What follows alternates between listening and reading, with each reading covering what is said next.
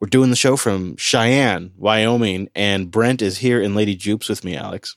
Hello, Brent. Hello, guys. I brought him with, you know, he's been with us the whole trip, Alex. We're in for such a treat tonight. I have two of my best friends in the whole world, my one of my favorite beverages, and a self-hosted podcast. This is this is going to be a perfect episode. Wow. Wait a minute though. What's the favorite beverage? I feel like you gotta you gotta give us more information. Well, this particular one is non-alcoholic. It's an import. Okay, so I've gone to a lot a lot of effort for this particular beverage. Import from Canada or somewhere further? The British people in the audience are going to laugh their faces off in a minute. It's it's Robinson's squash. Do you know what that is? No, I got to look it up. Tell me about it. Okay, so it's just flavored water essentially. It's a bit of it's a bit of sugar uh, with um, apple and blackcurrant flavoring in it, and every six months or so, someone in my family sends me a care package with a few British treats in. So some you know British style Kit Kats because the Kit Kats you have over here are garbage, Mm. and then also a few of these Robinsons squashed. Uh, the, it's the word squash with an apostrophe and D after the end. These little, you know, water flavoring packets you can you can get, and I end up with a you know a taste of home. It's it's just a, a little treat I have every now and again. That does sound kind of nice. We have uh, we have we have some some things just like that on board today. Actually, the kids love to drink it while we're going down the road. We've been off gridding too, killing it. In fact, in some ways, I think I've in, uh, not in some ways, in every single way, I've I've enjoyed our off grid random spots that we've stayed along the way more than any of the campgrounds. Some have been forced and some have been planned, but they've all been good. yeah, there was there was a time where we had to pull over for a bit, and uh, you know the power system was great. Although we were a little we were a little short on water. The mobile internet system has been killing it though. It's been fantastic. We've had connectivity the entire time everywhere we've went. Sometimes better or worse connectivity, like here in Cheyenne, Wyoming, we have kind of eh, moderate connectivity right now. but even with moderate connectivity, you can still use a cloud guru and become a a cloud guru. Go over to cloudguru.com, the leader in learning for cloud and Linux and other modern tech skills. Hundreds of courses, thousands of hands on labs. Get certified, get hired, get learning at a cloudguru.com. So, Alex, with uh, our special guest in studio, as it were, do you have any questions for uh, our our exclusive access to Brent? I mean, when's the last time we've had a, a chance to sit down and ask him a question? It's been too long. For those of you that don't know, Brent is the host of Brunch with Brent, which you can find over at extras.show. Now, I wanted to ask you, Brent, you spent a few days now in Lady Jupes with Chris and the fam. He often goes on about accessibility of the Home Assistant interface and how he's got these tablets mounted to the wall and how easy it is to use and blah, blah, blah. I was curious as to how you found using someone else's automation system. Well, as you know, I don't have an automation system at home, so I'm pretty fresh when it comes to experiencing these things. However, I will say my experience on day one started actually in the studio. He very kindly set up the exact same tablet system in the studio as he did here in Lady Jupes. So, night one, I slept over there and had to figure it out. He gave me a 37 second tour, um, but actually, that was enough. Um, it had a familiar enough on off switch interface with very kind labels that were identical to the voice commands. And so I was able to play a little bit actually. I could sort of run over there and go see the tablet and what things were named and then use some of the voice commands uh, and I guess learn myself. The other thing I did is I, I got one of those wall mount socket mounts for the HomePod Mini. So it's plugged in and mounted right there at the wall socket. And so it's in that guest room. So once you learn the names, you can just ask the HomePod to turn things on and off. I do remember when my mother in law came to stay once a couple of years ago now. I was just in the throes of doing Home Assistant, you know, the, f- the first few months. So everything I could possibly put behind automation was behind automation, including, you know, the light switches. The light switches no longer worked. And I, I just remember hearing through the wall, Hey, Google, turn off the sodding lights. yeah. Yeah. You got to, the, the memorizing the names is the hardest part. I mean, my wife's been using the automation system for a couple of years now, and she still has some troubles with the verbal syntax. And in part, that's because I've tried all the different assistant tubes, and so they sometimes have various different syntaxes. But the real system's in the RV. That's like the bigger system. hmm I feel like that system in the studio was really the training. It was like step one uh, to the system in the RV. And so, what was nice about that was that getting here into the RV, it was like, oh, yeah, you know, this tablet thing, it just has a heck of a lot more on the screen, but the same kind of systems apply. And so, what I appreciate, I think, the most about that interface is its simplicity and its categorization. So, Chris has the systems categorized by either living space or uh, what their use is. And uh, so, the first few nights, I would walk all the way back there just to turn the lights on. But these days, uh, it feels a lot easier. now you know the names, and you can just uh, bark it into the air. Are, are you tempted at all to retrofit the cabin that you live in with uh, with any of this stuff? That's a very good question. So that hadn't quite hit me yet, but now I'm beginning to realize all of the advantages. So, for instance, Chris has shown me, you know, he gave me the geek tour and he's given other people the geek tour. So I've been on it a few times. And uh, there are sensors in various bays on the RV uh, that give temperature. And in my home, I'm got these thermometers all over the place, but I got to actually, you know, go up the stairs into my loft to go check out if the fire's too hot up there or not. Like an animal. oh, like a caveman. Uh, so, yeah, I know. I could see now the two systems in juxtaposition where I could really gain some uh, some currency there. Because we've talked a lot about how you, in particular, can dip your toes into more self hosting stuff. And I feel like you're curious and you want to do this stuff, but you just don't quite know how to break down that first barrier and kind of get going.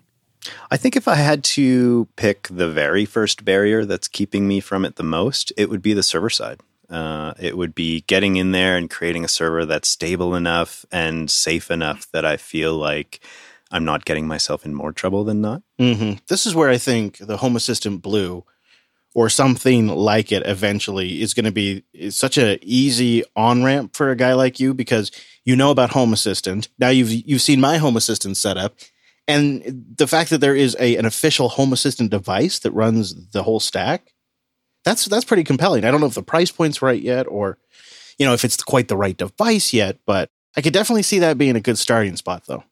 You know, I, I think that maybe you guys are onto something. I have uh, at least two very good mentors who can walk me through some of the, the glitches, if any. But it sounds also like these days, you know, I've been hearing you guys talk about this for years, but it sounds like these days things are pretty solid. So I feel like for me, maybe now's a nice time to jump in.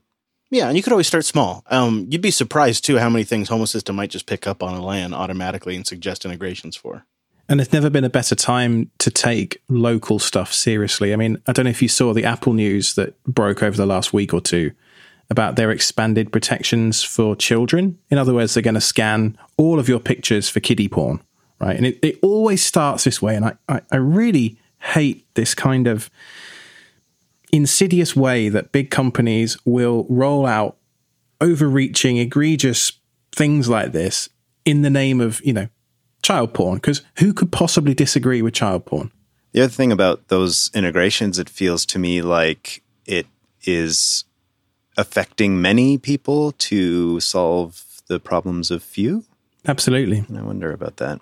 Yeah. I mean, so as Apple put it, our goal is to create technology that empowers people and enriches their lives.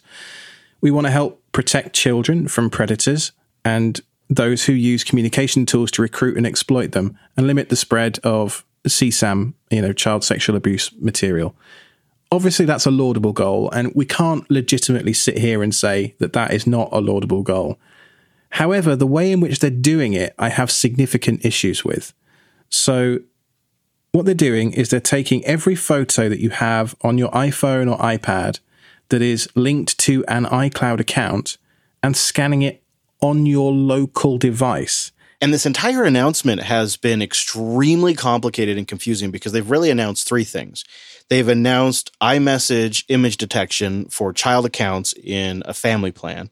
They've announced iCloud photo library scanning on your local device. In other words, if you have iCloud photo library turned on, locally on your device, it will scan and check for matches in the CSAM database. And then the third thing they've announced is they're also going to start censoring results in Siri search. So if you search for something like child porn and it matches that stuff, Siri's going to block that. And this is all happening using that new neural processing area in the Apple processors that they love to brag so much. It's accelerating this.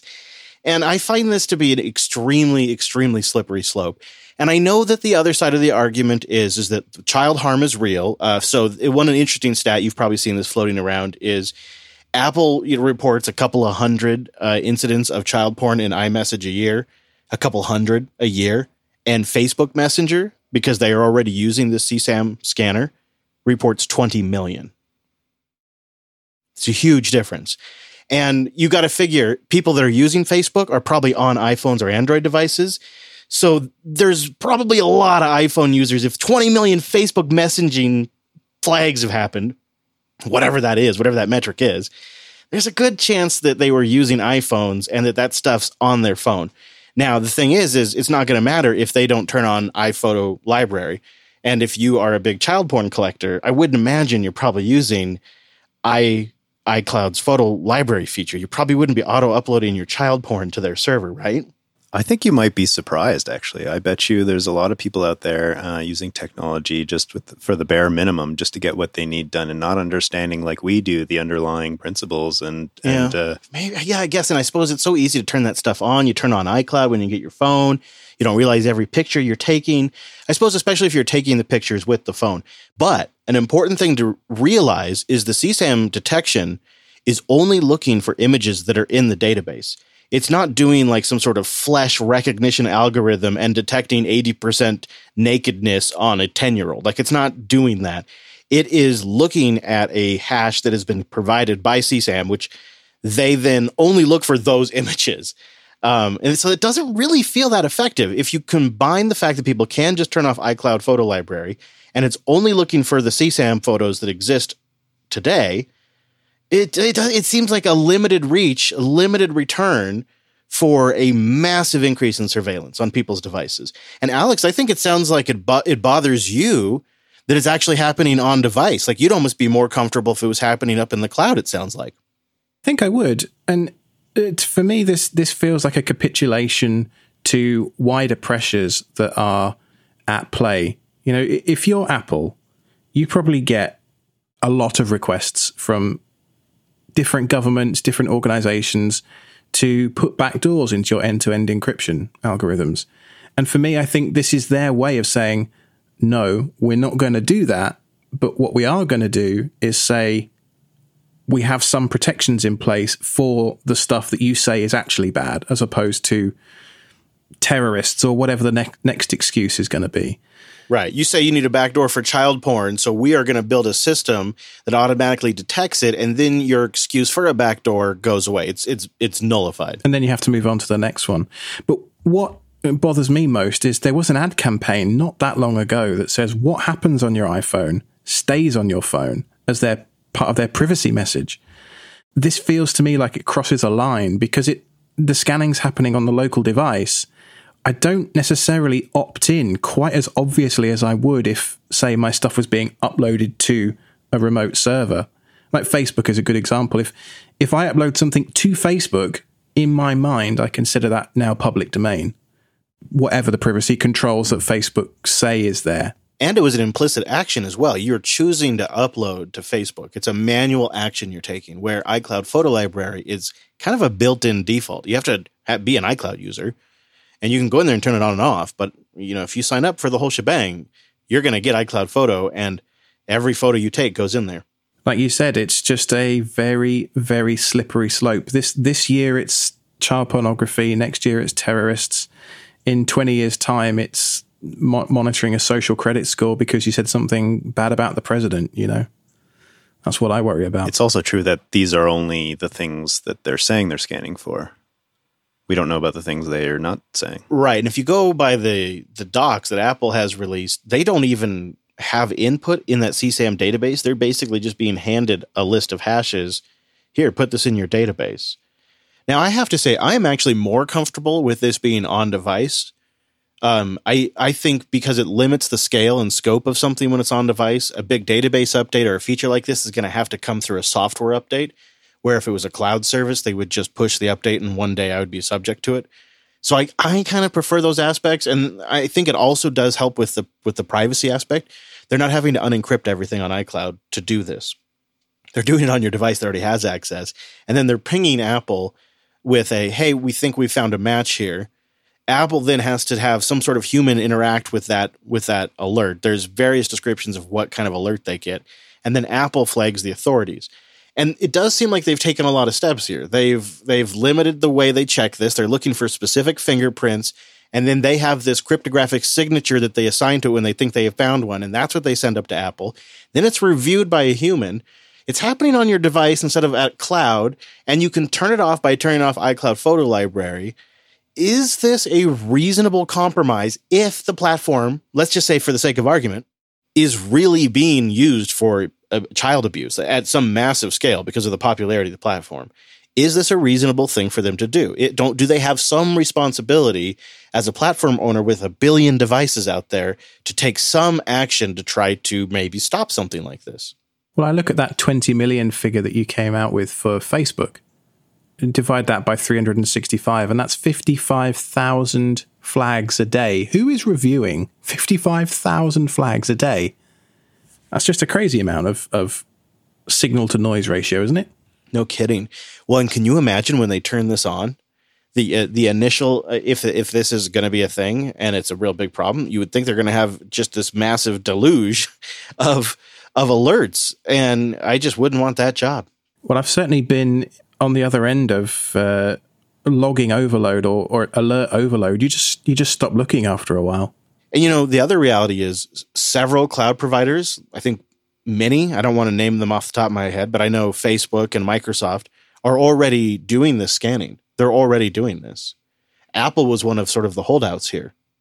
So it really comes back to if you're not comfortable with this, you really have to you really have to self-host and you have to advocate self-hosting because that's the only way you can avoid this kind of content scanning. And if you're worried about the slippery slope of what could be added to this database, then I think people should really be I don't know, like when you can self-host, like invest in self-hosting, use it, make an audience for it out there. Absolutely. And and on that note actually, I thought we might try doing a new challenge in the show. Uh, the de-Googleification challenge. I need to come up with a with a better name than that, don't I? But well, I don't know. I actually kind of like it because I know what you mean immediately. yeah. So the idea is, I'm not going to be able to just cold turkey drop Google from my life because I use Gmail and I have done for 15 years or however long I've been using it a, a long time since the beta anyway. I use Google Photos a lot. I use Google. You know, it's going to be tricky. I'm not going to. I'm not going to pull any punches. It's going to be very difficult. But the idea is one day a week, I am going to go completely cold turkey from Google. That's, you know, DuckDuckGo. That's, you know, a self hosted note service, a self hosted photo service completely, no Google photo backup, etc., etc., no Gmail, and no Android. Well, technically, I'm going to be using Lineage OS. And I think the only thing that I will allow in terms of de-Googleifying is the uh, the the microG apps thing through. So, oh. For the very first iteration of this, uh, probably be in episode 53. This is 51, just because I'm going to Denver next week to see you two fine gentlemen. And uh, I probably won't have time to do the full research on this, but I have an old One 6 in a drawer. I'm going to designate that as my de-Googleify device. What do you think? Hmm. I, I mean, I love this idea. My, I have an Android device. It's a Pixel 3 but I don't. I've I've always struggled with with uh, replacing the ROM on there because the reason I have it is to kind of know what the Google experience is like. But I'd be down for it. I would. Be, I'd give it a try. Um, I feel like there's. i am trying to run through my head. My biggest area and where I worry this is going to lead to is I use uh, Google Apps for for Jupiter Broadcasting for like email and calendar and stuff like that. And I think it's a kind of a decent service. I hate to say it. Oh, right. Calendar. Oh, I'd forgotten about calendar. I use that all the time. Even stupid stuff like contacts. You kind of forget that they're just managing my contacts for me on that, you know? oh, gentlemen, you guys are so behind the times. Oh, oh, what? You all in on Nextcloud over there? Well, I ran through this very experiment many years ago, I'll have you know. Could you sound any more smug right now? well, it's only because you guys are both typically far ahead of me in most other realms. He's he's enjoying this moment too much, Alex. He's enjoying this. well, good. I want to hear it. I did a similar challenge. Uh, I didn't have anyone else to challenge. I just challenged myself, and I will say it's been actually a few years now. Uh, I think two, two and a half, something like that. And uh, Nextcloud, I will say, is the underpinning of most of it. Uh, most of the hard stuff, which was calendaring and contact syncing, you know, when it comes to file syncing, I can figure that out in a whole bunch of different ways. Uh, but I will strongly encourage you both to take it pretty seriously because uh, on the other side is a fairly liberating feeling. Uh, to know that you have control of all of your own deeply personal information. I mean, something like contacts, if you think about the people you know and the sensitive information that's in there, it's it's a little bit surprising uh, to think about what might happen if that got into someone else's hands that uh, would would like to mix up your life a little bit. Well, you heard it here first, ladies and gentlemen. Brent is our de-Googlification referee. Yeah, he's he'll be our uh, correspondent in the uh, de-Googled universe reporting live from an alternative universe. So the thing is, I mean, there's so many things to this. There's maps. There's Google Maps is so priceless. Maps. oh no. I know. And uh, you could like if you're on the iPhone, you could use Apple Maps. You could. And in the RV, I've got a Garmin, but I, I tell you what, when I get to a new town, and and like legitimately, it's happened several times on this road trip. I trust Google Maps to have the most up to date information that's been a, that's going to be really hard for me to kick. I really haven't thought this through. This is going to be so hard. Well, I can give you a few pointers based on what I've gone through. Are, are you not using Google Maps? Well, so that's a really good example of, I think, the concept I'm about to explain. Okay. And so I'll start with saying that I use the exact same concept with uh, my dietary choices. So when people say, Oh, how do you eat, Brent? I say, Well, I'm like trying my very best to eat as vegan as possible, but that never always works out. So, what I would say for you both in de-Googlifying is you'll never likely get to 100%, and you need to be okay with that. Because if you can do it even 80, 90, 95% of the time and only rely on Google in certain instances, uh, maybe when Maps in Google has the only updated information on this new ring road around your city and nobody else does, or something like that, then I think you're already making a massive difference in your life. And you shouldn't feel bad about that 5% or whatever it may be. Amen. Yeah, absolutely. So the idea behind this challenge is to do exactly what we've just done. You know, pick a service. In this case, it was Google as a whole, but let's take Maps as an example. Discuss what would be required to drop that service. Figure out in the intervening two weeks some options we could use to try and replace it with. And then in the following episode, repeat that cycle, pick a new service and report back on how the old one went. I mean, I kind of feel like if I was going to do it, I could try maps while I'm on the road. Like this is an opportunity to to try alternative mapping and routing. I know there's a few apps I could give a go. So maybe I'll try just, this is going to be crazy, but while I'm on the road trip, I'll try for the next two weeks not to use Google Maps. See if that, how that goes. Go for it. Yeah. I have a question about your choices of alternatives. Will you try to make them free and open source or just try to be an equivalent replacement? What's the name of the show, Brent? I'm thinking like for mapping, I don't know what would be even equivalent, right? So then I think it's like not so much equivalent, it's about just core functionality. There's always MapQuest. Yeah, and I feel like switching to Google search to look things up isn't an alternative that I can accept either. So I'll have to give it some thought. I will have to give it some thought. I'm going to look into a couple of different apps for it, and uh, I'm also going to look into how Apple Maps works and see what the privacy situation is there because that's also already on my device. That's a factor too it's like you like you're saying like I love your point about you could just reduce your footprint at Google. If that's the goal, I think that's something I could get behind and and then I just but it doesn't necessarily mean I want to increase my footprint somewhere else, right? So that's the math I'm going to have to do. I don't mind taking two steps forward and one step back with this over the next few years because that's how long I genuinely think it will take. I just worry, you know, you see people like Apple who were genuinely supposed to be the the privacy first people rolling out stuff like this CSAM protections, and it, it, you just think, yeah, this it's never going to get any better. It's up to me to take control. It's up to me to host this stuff. And if I, you know, take my daughter for example, uh, I think there's one photograph of her on Facebook, one in the last six months, and I I, I want to keep it as low as that, one every six months. I mean, why does Facebook need all of that data to mine on her? So it's not it's not her choice. She can't make that choice yet because she's six months old. You know, when she's old enough to make that choice for herself and understand the implications, then fair enough. But it's not really my place to share her pictures everywhere, is it? I know you've got this whole road trip prep ritual where you update things a couple of nights before in critical systems the week before and all this kind of stuff. What did you upgrade this time? You are correct. And yes, I did do some updates. um, this time, you know what I wanted to do is I wanted to try out the new Pi-hole uh, because I was sniffing around. You know, Pi-hole is one of these things. For those of you who maybe are not familiar, Pi-hole is it's like a nice DNS manager that can block ads, maybe block um, adult material. It has a lot of advantages. It's also a DHCP server, so it can hand out addressing and then give your systems on your network names. And it gives you a beautiful dashboard to see everything on there. It just, you know, checks all my boxes. And you can run it as a Docker container, which is what I'm doing on a Raspberry Pi. And uh, I have version four on there forever, for since I talked about it on the show, and it's just been running. You know, I don't even mess with it.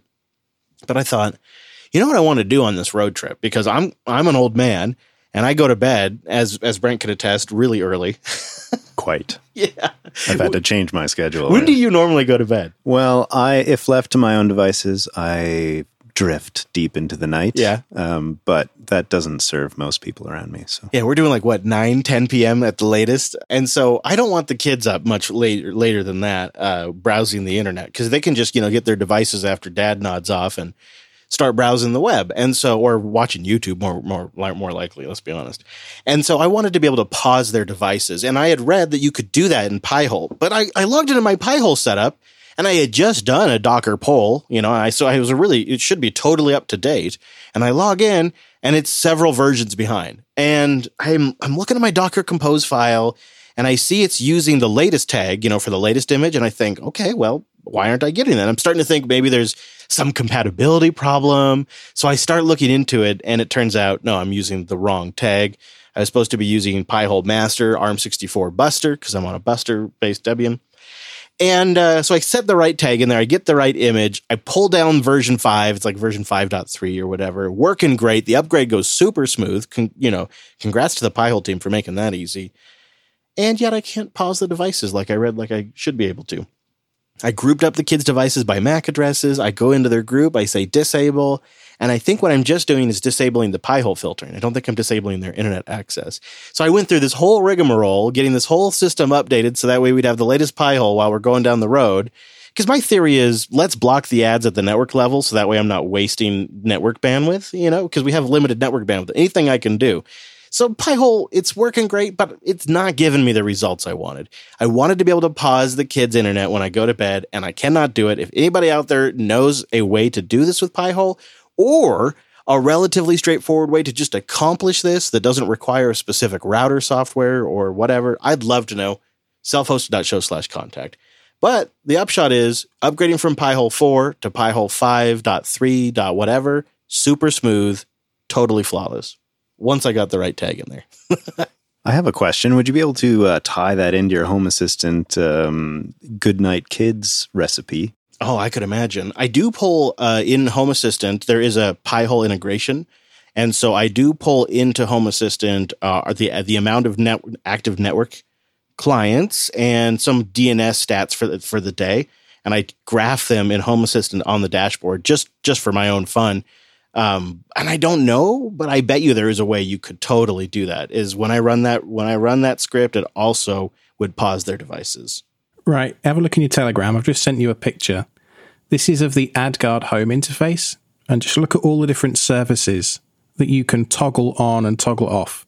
And then also look at the top of this page where it says select the tags that correspond to a specific client, you know, the tag being child or, or whatever it is. Doesn't this do what you need?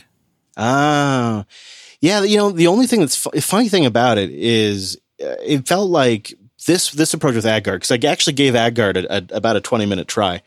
It didn't have like just turn off everything. It, you can go in and block individual services like eBay, Hulu, Discord, Amazon, Instagram, Facebook, Telegram, Twitch, YouTube, all which actually would basically do the job. To be honest with you, if I just turned off YouTube, that'd do ninety percent of it. Uh, but I just want turn off internet access. Like, just don't route them. Could you send them to a dud DNS server? I was wondering about that. It, it, you know, it would it would have to be a pretty short DHCP lease that somehow switched around bedtime or something like that. I don't know. Or maybe reboot the Wi-Fi access point, and then every client uh, gets a new IP, and at that point they all get routed to like nowhere.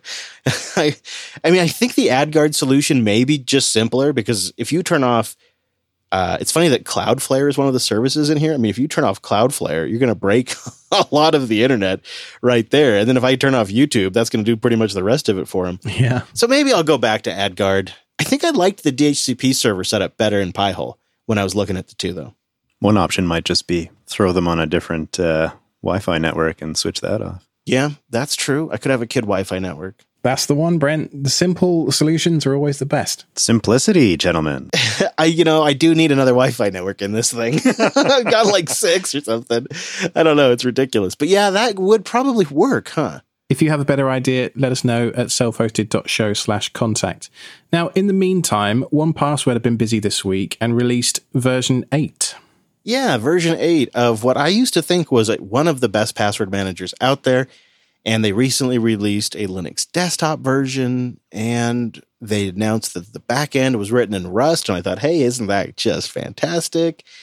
But version 8 is switching to a subscription only service, Alex. And I think there's kind of a big loss in functionality with that. $3 a month to manage your passwords. Why do we need a password manager to be a subscription service? Not only that, why do we need a password manager that can no longer handle local vaults? My mind is just blowing out right now. When I read this news this week, I just couldn't believe they would make such a dumb move. And then I saw that they took a $200 million Series A funding late in 2019, and suddenly all became clear. Oh, yeah. Okay. That does kind of connect the dots, doesn't it? Unfortunately. I hate to see it that way, but that's that's pretty tough not to see. And then when you combine the changes they're making, so that Linux Electron app that they created with the Rust backend, surprise, turns out to be what they're switching everybody to. So now the new Mac version's also Electron, and the Mac users are pissed because 1Password started as kind of a exclusive to the Apple ecosystem with native applications. That was what 1Password was special for. And so now to switch over to Electron, the Mac users are just pissed. And I don't mean to laugh, but Linux users, we've had to live with that for a while already. Um, but it's two whammies at once an Electron swapperoo and the removal of a local vault. That's just, that's just well, that's game over right there. Um, I have 1Password installed on my machine because I was playing around with it to compare it to Bitwarden, and they just disqualified themselves. I remember 1Password, I think, was the first password manager I used. It, it must have been, because I was still working at the Apple Store at the time. So it was 2013, I want to say. And at the time, I thought it was absolutely crazy the idea of putting all my passwords in one place. I thought, how could that how can this possibly be more secure right? than me remembering the password in my head? yeah, I remember that. I, I think I thought that way too. Very early on, I was very skeptical. Yeah, but over time, I mean, my my approach has matured, and everything now lives in my Bitwarden, and I do mean everything. WireGuard configs live in there. Bit of a tangent for a second. Uh, we we had a, a right old chat this week about encrypted uh, storage uh, vaults on Discord with uh, a couple of the guys on there. One was talking about Cryptomator, which I'll talk about in a future episode, and another one was talking about um, Veracrypt. And both of those are great fun, but honestly, nothing beats the simplicity of Bitwarden for me. Just you can store files in there, you can do all your two factor stuff in there, and all your passwords.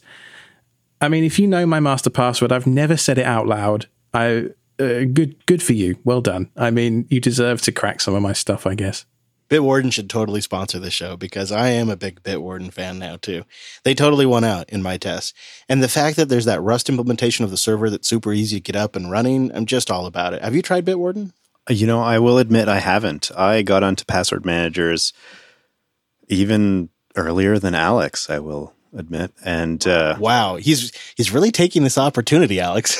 you don't have me on the show that often, so I got to take it all. I love it. So I landed on uh, a great many years ago onto KeePass databases, and uh, I will say that they are simpler, and I have to sync them myself with some other solution. However, they've been solid, and my father thinks they're his favorite application ever, and uh, that that says something. So everyone I've shown it to has enjoyed their simplicity and uh, hasn't needed to think about it much more than that. So I think Bitwarden, if I was getting into it today, would be the perfect solution for me. But I don't really have a reason to change. KeePass and KeePass was it XC? I think uh, very popular options, but you touched on the reason why I, why I won't consider it, and that for me is the the fact that you have to sync it uh, with Vaultwarden, which is a self-hosted Bitwarden server, and the hosted service that costs twelve dollars a year.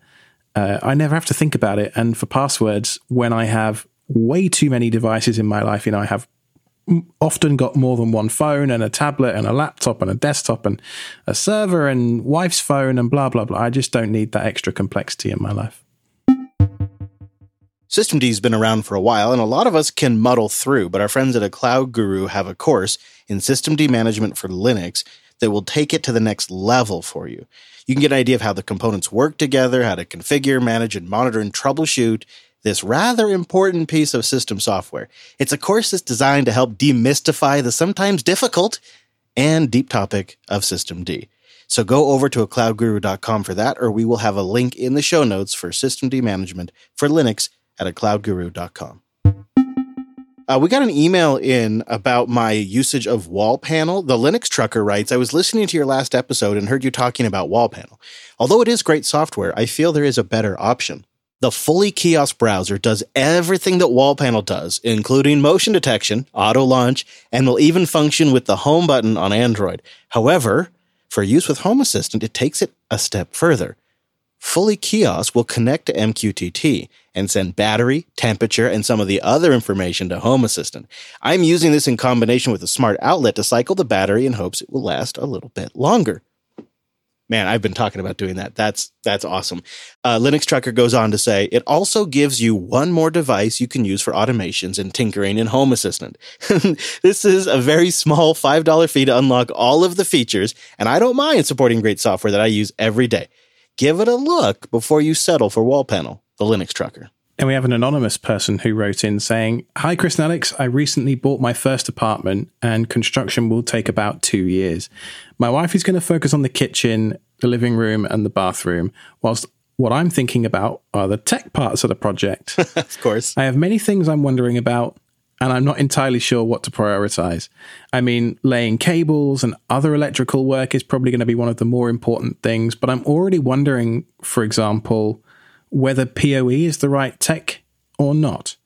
A totally different topic is IoT in home appliances. You can buy washing machines and ovens and all sorts of things with Wi Fi built in these days. But some of this stuff is going to be in a basement where Wi Fi might not be the best choice. I am hoping that there is some compromise for all this. Can you help me? This is an opportunity because he is so early in the stage of planning. He can run Cat 7, he could run fiber if he wanted to. I mean, he could really go all out, and he could also run Ethernet to Wi-Fi access points. This is this is how you get your Wi-Fi rock solid. By the way, is you have multiple Wi-Fi access points that have Ethernet run to them, and that stuff just works like nearly like Ethernet. I won't say like Ethernet because nothing works like Ethernet, but it's pretty close. And if you're in this, man, if you're in this stage right now, anonymous, you are you are in such a great position. I mean, imagine Alex if you could have been two years before your house was even finished building. Like you, oh, what a great so many choices, but what a great position to be in. Well, it's the ultimate conclusion of being a self-hoster, isn't it? Is to be a self-builder. So, I think in my life plan at some point, it might be 10 years away, but I really want to build my own house and, and do all of this stuff and make all these decisions. Uh, and to that point, another one of our listeners is uh, embarking on a similar journey himself up in Vermont. His name is Matt, and they have a YouTube channel called Adventurous Way. There'll be a link to it in the show notes. They've literally only just closed on the 40 acre plot of land up in Vermont. And currently, Chris, they live in an RV. So, you know, there's a lot of stuff, a lot of synergy between his approach to stuff and yours right now. So I'm really curious to see what they're doing. I've just watched a video tonight where they're cutting back all the trees on the land, for example. So they're, they're doing it all themselves pretty much right from the very beginning. And man, does that fill me with some excitement. I think in the future, that's I've just you've got to do it. I've just got to do it. I feel the same way. I feel exactly the same way. So I'm definitely going to check out their channel. I could see parking Lady Jupes on some land and building from there. Uh, I think that'd be the ultimate final destination for Lady Jupes if I could. It'd be some piece of land that we park her on. I, I can I can imagine a JB commune right now. Brent in his little house in the corner. totally. yes. yep. Yeah. You'd be there. Wes would be there. It'd be great. Yeah, man. You know, I've retrofitted uh, many homes in the last few decades with the technologies of the day. And I think part of my advice would be to look at the cost of laying a bunch of cable versus what you think the future might bring in the next even five years. Because some of the homes that uh, I've lived in that have been retrofitted with Ethernet to every room, actually, my parents' home right now, we didn't do this, but there's Ethernet run to every toilet. you know, just in case you need the best speeds possible. Uh, I, I, don't know why, but I love that idea. Actually, I, I, think I see nothing wrong with that. That seems reasonable.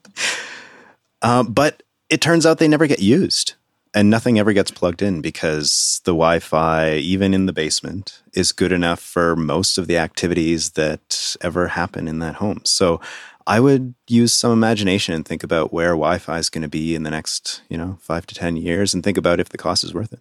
I know there are people tapping in their keyboards furiously right now. Run conduit, and I think that's probably the best future-proof thing you can do. Right, is to make sure there's plenty of conduit so you can upgrade the cables later without having to fish through walls. Uh, Jonas writes in along the same line. He says, "I know you guys talk about networking a lot." Uh, we're renovating our house. We ran Cat 7 cables almost to every room, but we've discovered, to Brent's point, we're still using Wi Fi a ton. And so now I'm looking at what are the right APs and switches to use here. I heard you guys mention recently that you don't think you'd recommend UniFi gear anymore. So now I'm kind of stuck. Do I go with cheap stuff? Do I do unmanaged? Do I do managed switches? You know, I'm looking for stuff in the range of maybe a thousand dollars, uh, somewhere in there, slightly professional gear, but not too crazy. And he wants to know if we have any recommendations. This is a good point. Like, what do you do if you want really great Wi-Fi right now? I mean, the reality of the situation is I bought the UniFi access point I'm looking at right now from my desk in 2015, and it has just done the job extremely well since then, despite all of UniFi's wackiness with their policies over the last year or two. The hardware and the performance of what I put in has just been great. I can't really fault the actual device. So, with regards to would I purchase it again? I'm already in the UniFi ecosystem. The pragmatist in me is going, yes, I probably would. If I needed a third access point in this house, for example, just to make sure it all meshed and talked together properly, I'd, I'd probably just buy another one. I know that TP Link makes some good devices, and Jim Salter's written about those on Ars Technica a little bit. There are lots of people over at smallnetbuilder.com that regularly review this stuff. So if you're looking at what the best mesh system is or the best Ethernet backhaul system is, that's where I'd go for all that advice rather than listening to what I know. now, I won't pretend to be an expert, but I do know some people who are and I will notably say my older brother Chris, he uh, very, very, very strongly recommends the MikroTik so, uh, hardware and software in this area. He's explored a bunch of it, and he has been very happy over many years with um, just how powerful their software is, but also how it can be simple if you need it to be. And the software that's available is their professional software that gets sent to all of their devices. So even if you buy their low end hardware, you get the same software. So I would recommend looking into that. I can't make any specific recommendations, but when I asked him, that's what he told me. So uh, passing that along. This is an area I'd love to hear what people are using. Mm. What are you actually using out there? Uh, and how's it worked for you? Uh, because I'm also trying to find something else. And there's so many mesh options out there, but so I think all of them, if if I'm not mistaken, require cloud connectivity or some sort of cloud account. And I just don't want any of that. I, I, I UniFi, I feel like I've already made that concession once before for the stuff we have in the studio. So okay, that that's already a concession I've made. But I'd love some tips. And if you're sticking with UniFi, I'd love to know why too self-hosted.show slash contact. And did you see that the Grand Tour aired uh, an episode this week in Scotland? We watched it on the road, actually. As a family, we all sat down and watched it and had a great time. It was more of like a classic episode, I felt, Alex. Did you get that sense? Yeah, for my stag do, actually, uh, buddy of mine and, and my dad, we, we rented three cars and we did our own mini Top Gear road trip from Edinburgh, actually. We started in Edinburgh and finished in Edinburgh. But in the intervening three or four days, we went up to Inverness, drove down the side of Loch Ness out to the Isle of Skye, and then back through the Trossachs. And oh man, I tell you what, Scotland has some of the best driving roads, not cliche, in the world. Uh, it was just a phenomenal trip. And to watch that episode, feeling as homesick as I am at the moment, you know, it, oh, dude, it was just so perfectly timed. Yeah, they really made it beautiful too. Yeah, th- those had to be some of the same roads, right? Some of them were, yeah. And I tell you what brought me onto this topic was uh, I've been looking at mechanical keyboards lately, and I came across a podcast named Top Clack. You know, like Top Gear. I just thought that was fun. Topclack.com if you're a Mech keyboard enthusiast. Oh my goodness, there is a podcast. Are you kidding me? For of course there is. Why am I surprised at all? Why am I surprised by that? I shouldn't be surprised by that. Almost everyone we've met on this trip has had a podcast. That's true, actually. I was listening to, to your podcasting adventures about concrete in Idaho. So yeah, uh, we did a couple of micro meetups, and uh, we had a we had a group of five at one of them, and literally every single person there had a podcast.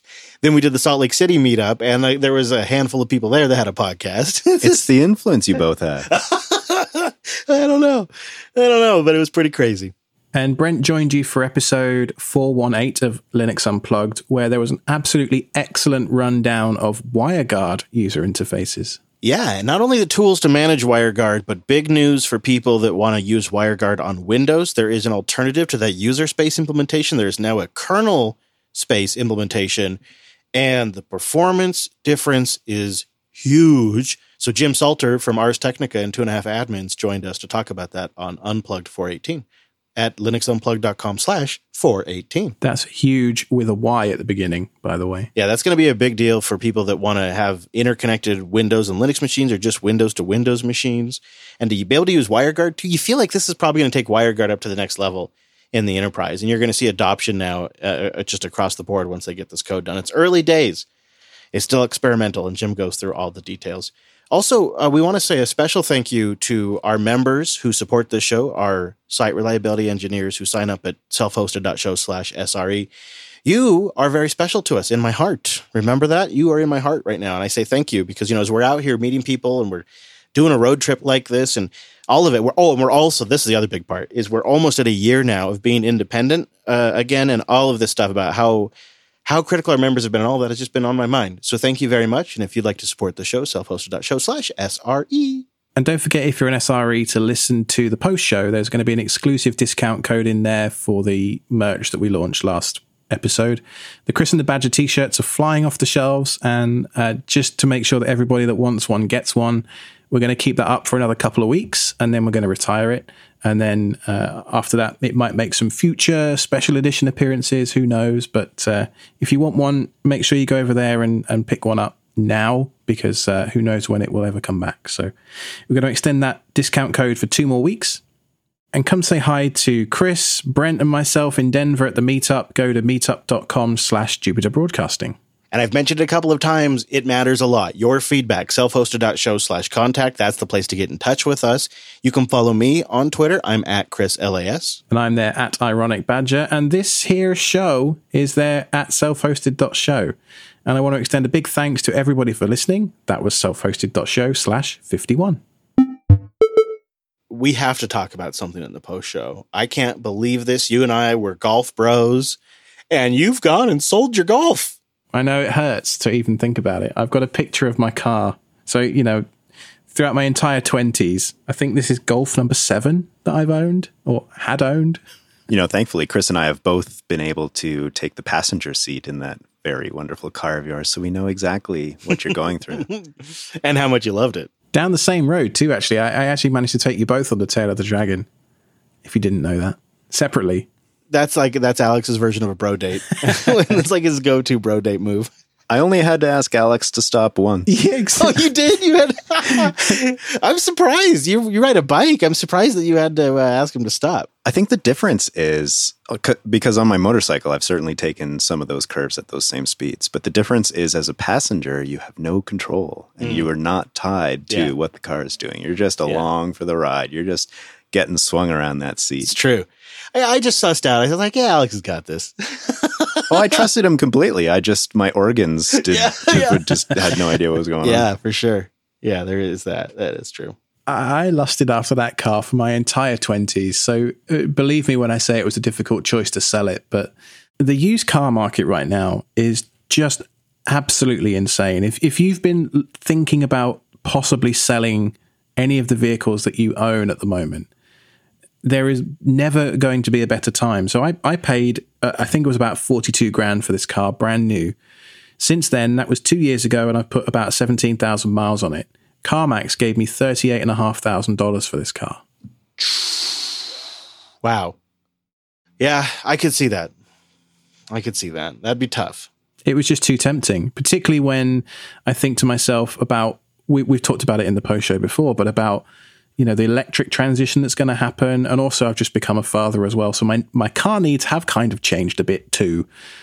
You know, so I start thinking about all these different variables in the equation and how much my monthly payment is and all this kind of stuff. And I'm just like, uh, I can't, I can't really justify it, can I? It took me two months to make that decision, but it's done. Yeah, I know you did struggle with it. I feel like the Golf isn't an awesome dad mobile. It's not bad for a little one, but as soon as they start getting legs and walking around and kicking, it gets real tight in that Golf too. So you, probably, I think in a year you're going to look back at this and you're going to feel like it was the right decision. Hopefully. And you have something now, right? Like you you have something to kick around in the meantime until the theoretically the market comes back to some kind of normal.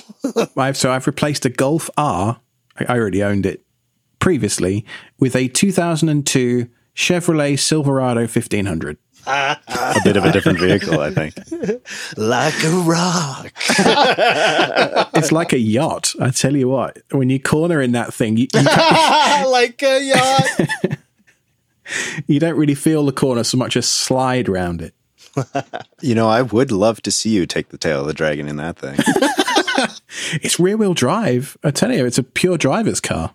Truck. What's the discount code for our SRE subscribers, Chris? Right. Before we get out of here, it is SRE 50. That's how you get access to it. SRE because it's for episode 50, SRE 50 for anything in the original merchandise category, which includes stickers or new shirts that we've created. Uh, there is no discount to be had on garage sale items, but there's no garage sale items right now. So it's pretty much all of the new stuff. SRE 50, and you put that in there in the checkout, and it recognizes you as a member and it says, Thank you. Here's a discount. We got a tweet from Jonathan just before the show at Optimus Gray saying his shirt's just arrived. Should I wear it to the meetup next week? I'm like, hell yes, you should. Yeah, of course. Absolutely. That's how we know you're one of us. It's actually even helpful when we're walking up to a meetup location and right. you know, we don't know if they're with us or if they're with another group. And so if you see them with swag, you know like, okay, yeah, that's our that's our crew. can we can we mention the uh, the swag that may or may not exist at the meetup on Friday next week? Can we can we talk about that in the show, or is it super secret? no, we have uh we, We have have, some- we yeah. have some shirts. Proof of concept. We have stickers. Uh Uh, Linode has these little uh, packages, the little key thing. What do you call those? oh yeah. There, I don't know, they, Linode has a whole set of stuff, uh, including like a couple of Raspberry Pis in there more. I've got a Linode battery bank over here from a conference a few years ago. uh and uh, uh Garner is gonna be there, Linux Gamer is gonna be there too. Oh, it's going to be so good to see you all. You've been asking for this for, well, I can say it, years now. Yeah. Oh yeah. Alex, it's been way too long since we've seen each other. Yeah. Yes, it has. Yeah, it just had to happen. It had to happen.